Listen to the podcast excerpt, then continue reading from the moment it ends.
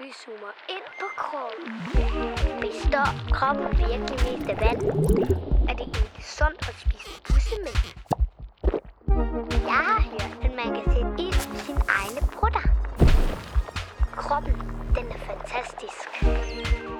Velkommen til podcasten Barn kendt din krop. Jeg hedder Anna. Jeg hedder Lærke. Og vi er begge to vilde med kroppen og alle dens særheder.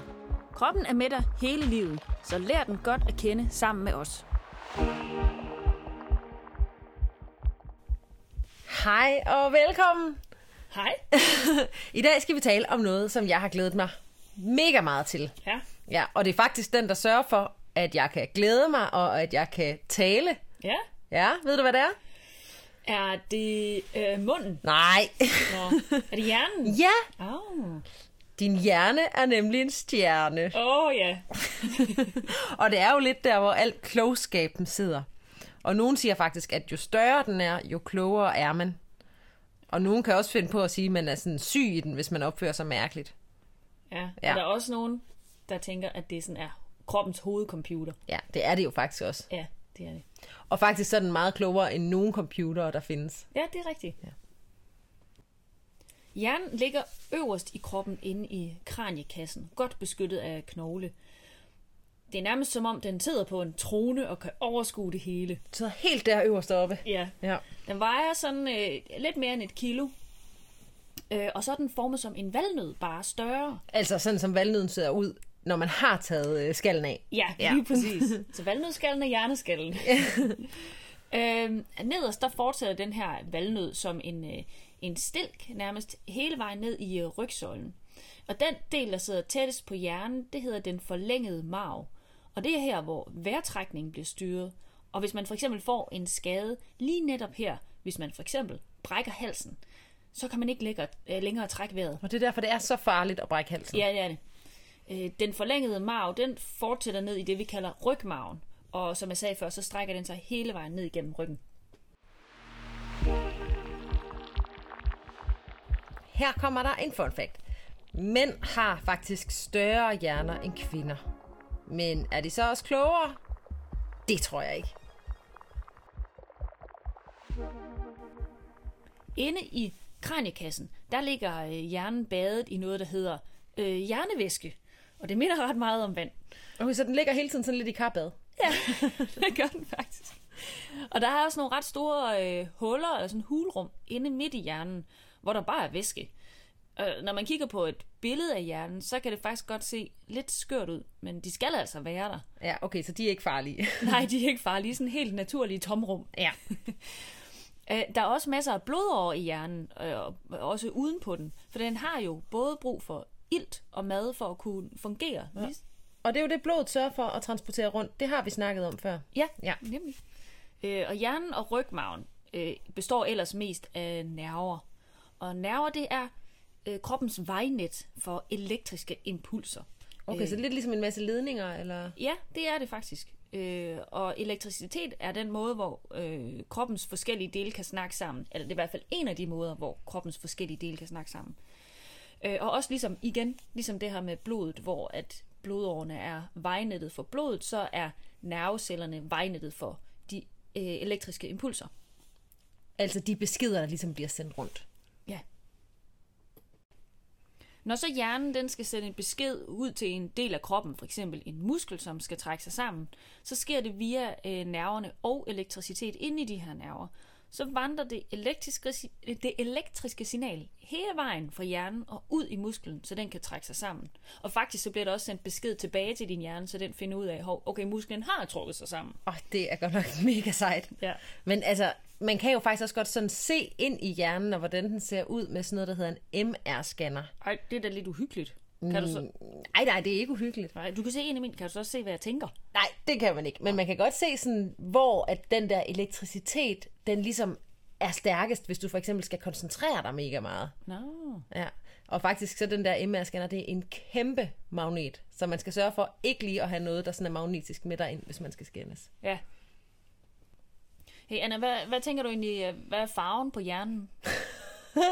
Det ved jeg ikke. Er den lyserød, lyserød måske? Ja, det er den jo faktisk lidt, fordi der er så meget blod derinde. Nå ja. Men, ja. Men hjernen øh, er egentlig mest sådan hvid og, og også lidt grå.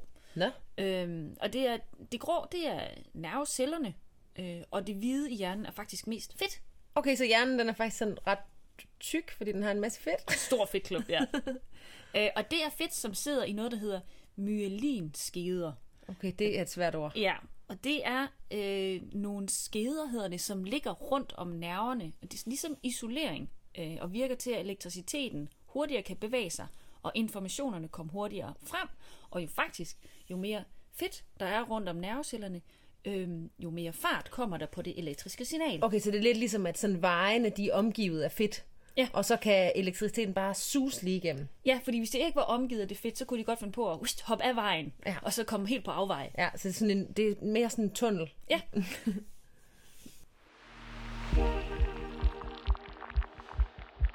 Nu skal I høre en fun fact. Når man skal lære nye ting, så skal der også laves nye forbindelser i hjernen, altså nye veje.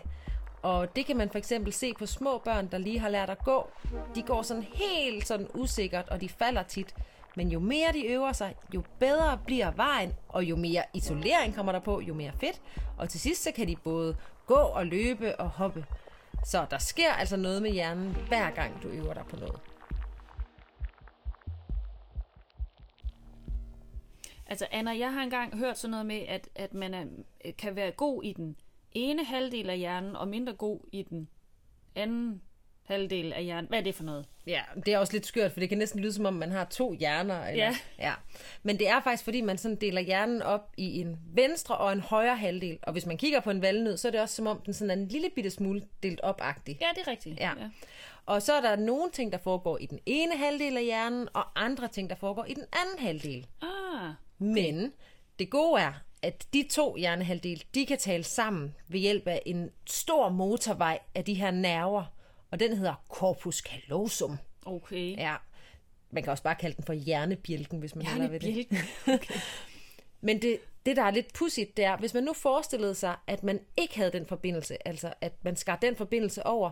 Det ville ikke være så godt. Nej, fordi så virker hjernehalvdelene stadig, men så kan de ikke snakke sammen. Okay. Ja, faktisk så har jeg engang hørt en historie om en mand, hvor han den forbindelse, den var skåret over. Og så med den ene hånd, så trak han sine bukser op, fordi den ene hjernehalvdel ville gerne have, at han skulle have bukser på, og med den anden hånd trak han sine bukser ned, for den anden hjernehalvdel ville ikke have, at han skulle have bukser på. Og så stod han der og kunne ikke komme videre. Er det ikke skørt? Jo, det er ret skørt. Så vil ja. Den stakkels mand aldrig bukser på. Nej, jeg ved ikke, om det bare er et rygte, men det bare, hvis det ikke er, så er det i hvert fald noget, der sker meget sjældent. Okay.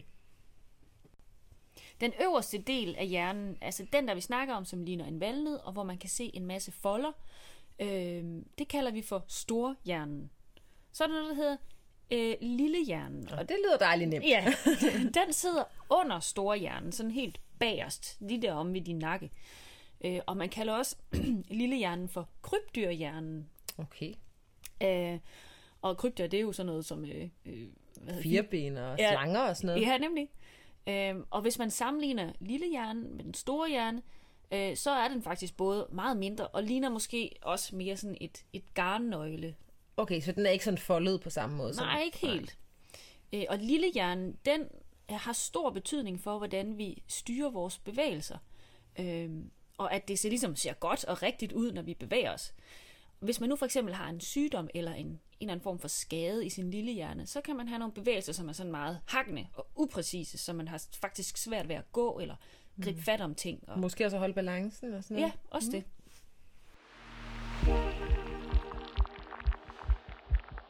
Her er endnu en fun fact. Der er mange dele af hjernen, der har nogle ret sjove navne. For eksempel så er der en del inde i hjernen, som hedder hippocampus. Og den hjælper os med vores hukommelse. Og den hedder hippocampus, som betyder søhest, fordi nogen engang synes, at den lignede en søhest.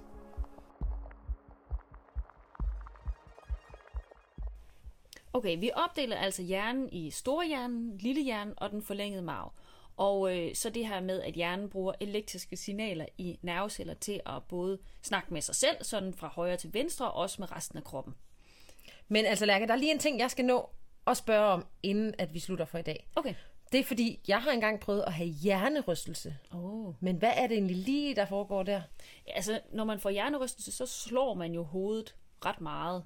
Øh, og så kan man øh, både opleve at få virkelig ondt i hovedet, øh, og man kan også opleve, at man får påvirket nogle af de ting, som hjernen er sindssygt god til. For eksempel hukommelse og... Øh, sætte ting i gang, og måske også humør og, og sådan noget. Ja, dengang jeg fik hjernerystelse, der fik jeg det faktisk sådan, at jeg, jeg kunne simpelthen ikke huske noget i et helt døgn. Ej.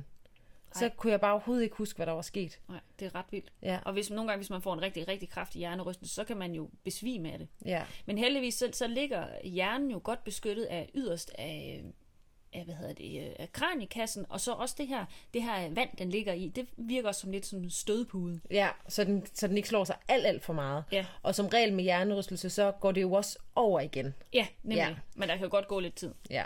Men øh, det, det, der er jo mange ting, som hjernen kan, øh, og det skal vi snakke om næste gang. Ja, fordi det har vi altså ikke tid til i det her afsnit i dag. Nej. Nå, men det glæder jeg mig til. Ja, det gør jeg også. Du har lyttet til podcasten Barn kendt din krop. Vi lyttes ved en anden gang, hvor vi igen skal tale om en fuldstændig uvurderlig del af kroppen.